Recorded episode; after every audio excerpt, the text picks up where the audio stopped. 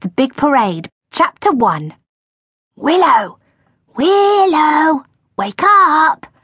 Seven year old Willow Thompson opened a sleepy eye at the voice, then jerked wide awake as she realized that Toby, her cuddly blue Hoozle bear, was standing by the pillow prodding her. It was still something of a surprise that he could come to life and talk to her, but then again, this summer had been full of surprises so far.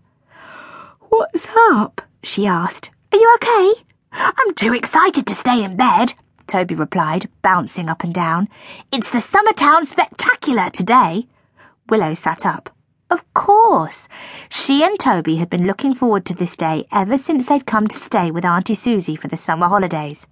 Summertown was the friendly seaside resort where Auntie Susie lived above her toy shop, and every year the whole town got together with a parade to celebrate everything that made Summertown such a special place to live.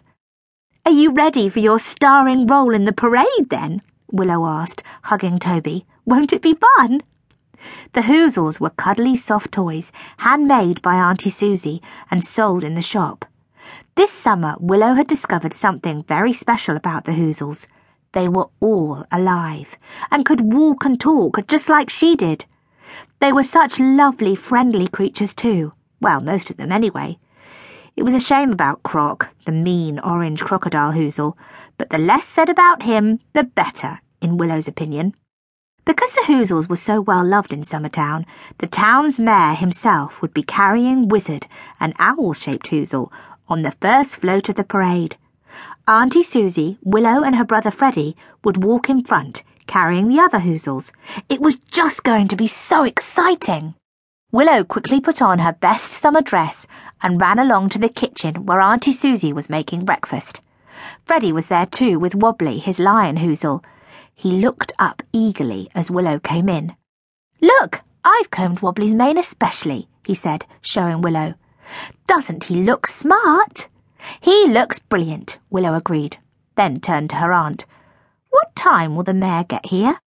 Auntie Susie glanced up at the big wall clock. Well, he should have been here ten minutes ago, actually, she said with a frown. I'm sure he's on his way, though. Once he's picked up Wizard and we finish breakfast, we can make our way down to the starting line with the other Hoozles. She peered out of the window. It stopped raining, thank goodness.